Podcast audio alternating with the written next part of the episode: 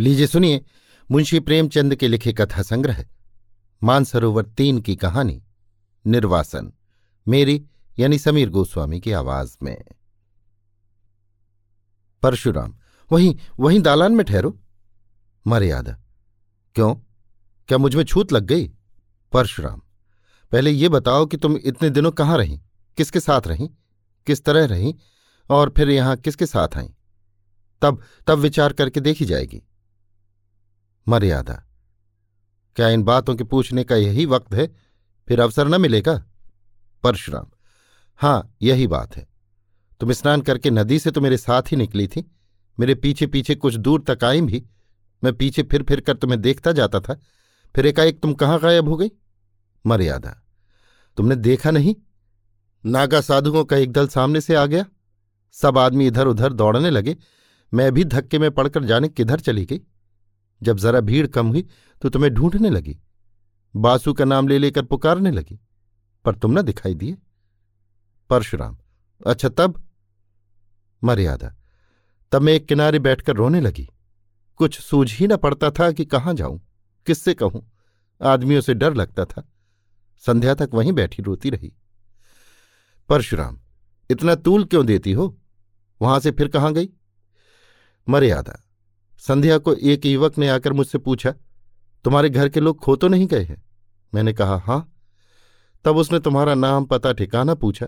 उसने सब एक किताब पर लिख लिया और मुझसे बोला, मेरे साथ आओ, मैं तुम्हें तुम्हारे घर भेज दूँ। परशुराम, वो कौन आदमी था? मर्यादा। वहाँ की सेवा समिति का स्वयं सेवक था। परशुराम तो तुम उसके साथ हो ली? मर्यादा, और क्या करती? वो मुझे समिति के कार्यालय में ले गया। वहाँ एक शामियाने में एक लंबी दाढ़ी वाला मनुष्य बैठा हुआ कुछ लिख रहा था। वही उन सेवकों का अध्यक्ष था, और भी कितने ही सेवक वहाँ खड़े थे। उसने मेरा पता ठिकाना रजिस्टर में लिखकर मुझे एक अलग शामियाने में भेज दिया, जहाँ और भी कितनी खोई हुई स्त्रियाँ बैठी हुई थीं। परशुराम, तुमने उसी वक्त अध्यक्ष से क्यों न कहा कि मुझे पहुँचा दीजिए? मर्यादा मैंने एक बार नहीं सैकड़ों बार कहा। लेकिन वो यही कहते रहे, जब तक मेला खत्म न हो जाए और सब खोई हुई स्त्रियाँ एकत्र न हो जाएँ, मैं भेजने का प्रबंध नहीं कर सकता। मेरे पास न इतने आदमी हैं, न इतना धन। परशुराम, धन की तुम्हें क्या कमी थी? कोई एक सोने की चीज़ बेच देती तो काफ़ी रुपए मिल जाते। मर्यादा, आदमी तो नहीं थे। परशुराम तुमने ये कहा था कि खर्च की कुछ चिंता न कीजिए, मैं अपना गहना बेचकर अदा कर दूँगी। मर्यादा। नहीं, ये तो मैंने नहीं कहा। परशुराम, तुम्हें उस दशा में भी गहने इतने प्रिय थे? मर्यादा। और सब स्त्रियाँ कहने लगीं, घबराई क्यों जाती हो? यहाँ किसी बात का डर नहीं है। हम सब जल्द से जल्द अपने घर पहुँचना चाहती है। मगर क्या करें? तब मैं भी चुप हो रही। परशुराम, और सब स्त्रियाँ कुएँ में गिर पड़ती तो तुम भी गिर पड़ती? मर्यादा। जानती तो थी कि ये लोग धर्म के नाते मेरी रक्षा कर रहे हैं। कुछ मेरे नौकर या मजूर नहीं हैं।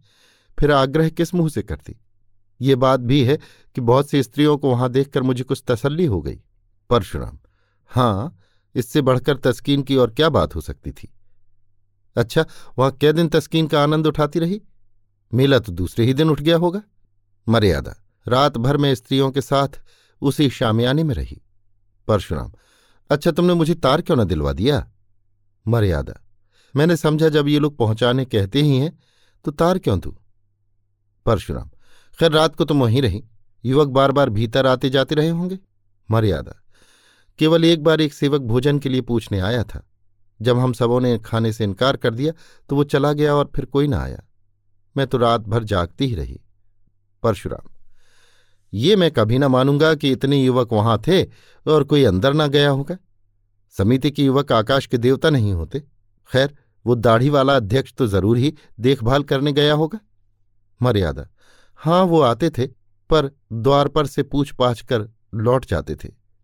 हाँ जब एक महिला के पेट में दर्द होने लगा था तो दो तीन बार दवा पिलाने आए थे। परशुराम, निकली ना वही बात? मैं इन धूर्तों की नस नस पहचानता हूँ। विशेषकर तिलकधारी, मालाधारी दढ़ियलों को तो मैं गुरु घंटाल ही समझता हूँ। तो वो महाशय कई बार दवाएँ देने गए। क्यों? तुम्हारे पेट में तो दर्द नहीं होने लगा था? मर्यादा। तुम एक साधु पुरुष पर व्यर्थ आक्षेप कर रहे हो। वो बेचारी एक तो मेरे बाप के बराबर थे। दूसरे, आँखें नीचे किए रहने के सिवा कभी किसी पर सीधी निगाह नहीं रखते थे। परशुराम हाँ वहाँ सब देवता ही देवता जमा थे। खैर, तुम रात भर वहाँ रहे। दूसरे दिन क्या हुआ? मर्यादा। दूसरे दिन भी वहीं रही। एक स्वयंसेवक हम सब स्त्रियों को साथ लेकर मुख्य मुख्य पवित्र स्थानों का दर्शन कराने गया। दोपहर को लौटकर सबों ने भोजन किया। परशुराम तो वहाँ तुमने सैर सपाटा भी खूब किया। कोई कष्ट न होने पाया। भोजन के बाद गाना बजाना हुआ होगा। मर्यादा, गाना बजाना तो नहीं। हाँ सब अपना अपना दुखड़ा रोती रहीं। शाम तक मेला उठ गया तो दो सेवक हम लोगों को लेकर स्टेशन पर आए। परशुराम, मगर तुम तो आज सातवें दिन आ रही हो और वो भी अकेली? मर्यादा स्टेशन पर एक दुर्घटना हो गई। परशुराम हाँ ये तो मैं समझ ही रहा था। क्या दुर्घटना हुई? मर्यादा, जब सेवक टिकट लेने जा रहा था तो एक आदमी ने आकर उससे कहा, यहाँ गोपीनाथ के धर्मशाले में एक बाबूजी ठहरे हुए हैं, उनकी स्त्री खो गई है, उनका भला सा नाम है, गोरे गोरे लंबे से खूबसूरत आदमी है, लखनऊ मकान है, झवाई टोले में। तुम्हारा हुलिया उसने ऐसा ठीक बयान किया कि मुझे उस पर विश्वास आ गया।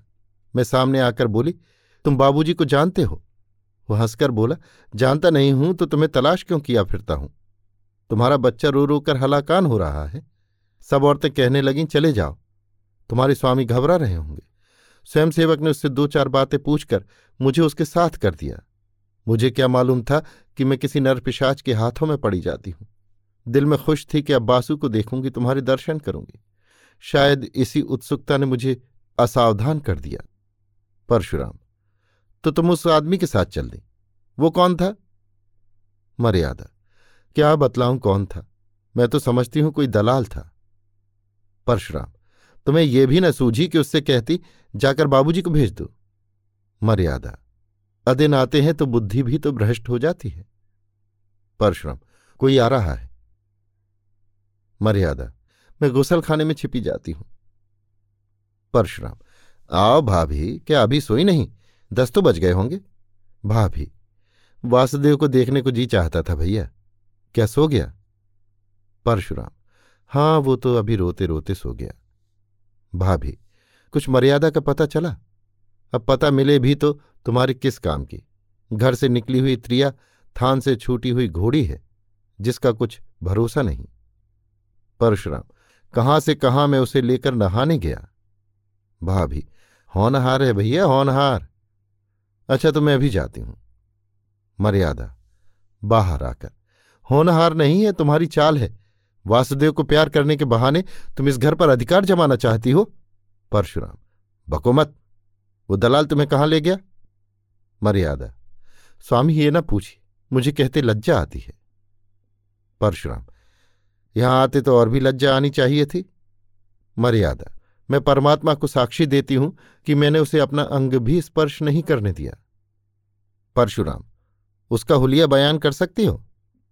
मर्यादा, सांवला सा छोटे डील का आदमी था, नीचा कुर्ता पहने हुए था।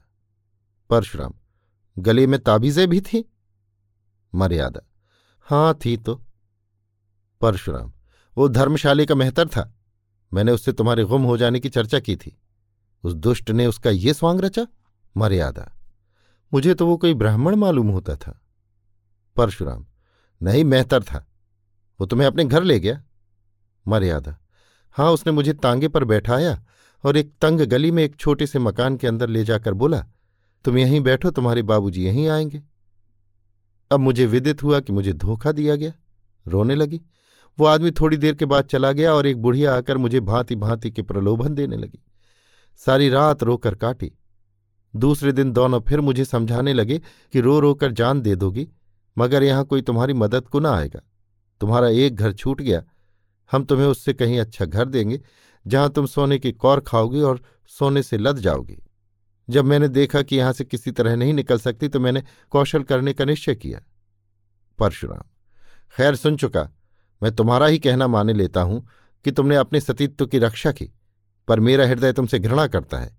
तुम मेरे लिए फिर वो नहीं हो सकती जो पहले थी। इस घर में तुम्हारे लिए स्थान नहीं है। मर्यादा। स्वामी जी अन्याय न कीजिए।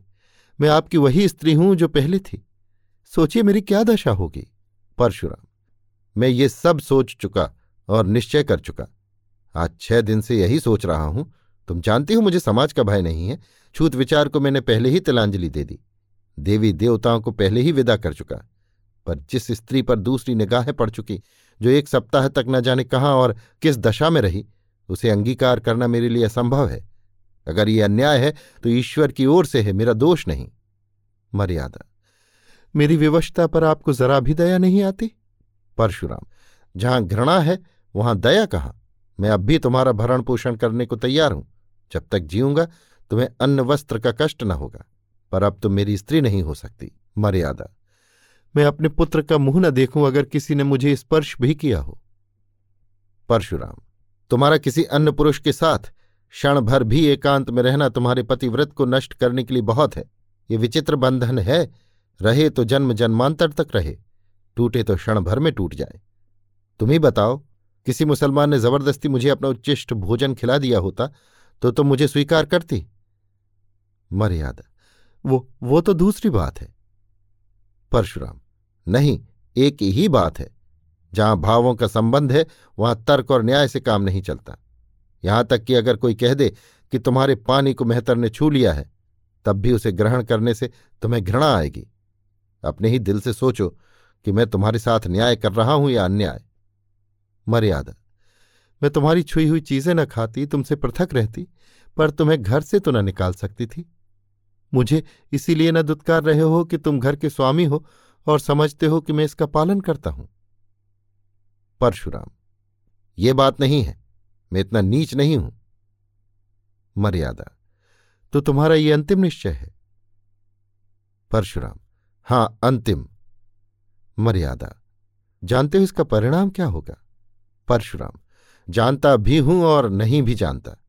मर्यादा, मुझे वासुदेव को ले जाने दोगे? परशुराम, वासुदेव मेरा पुत्र है। मर्यादा, उसे एक बार प्यार कर लेने दोगे? परशुराम, अपनी इच्छा से नहीं। हाँ, तुम्हारी इच्छा हो तो दूर से देख सकती हो। मर्यादा तो जाने दो, न देखूँगी। समझ लूँगी कि मैं विधवा भी हूँ और बांझ भी। चलो मन। अब इस घर में तुम्हारा निवाह नहीं है। चलो, जहाँ भाग्य ले जाए। अभी आप सुन रहे थे मुंशी प्रेमचंद के लिखे कथा संग्रह, मानसरोवर तीन की कहानी, निर्वासन। मेरी यानी समीर गोस्वामी की आवाज़ में।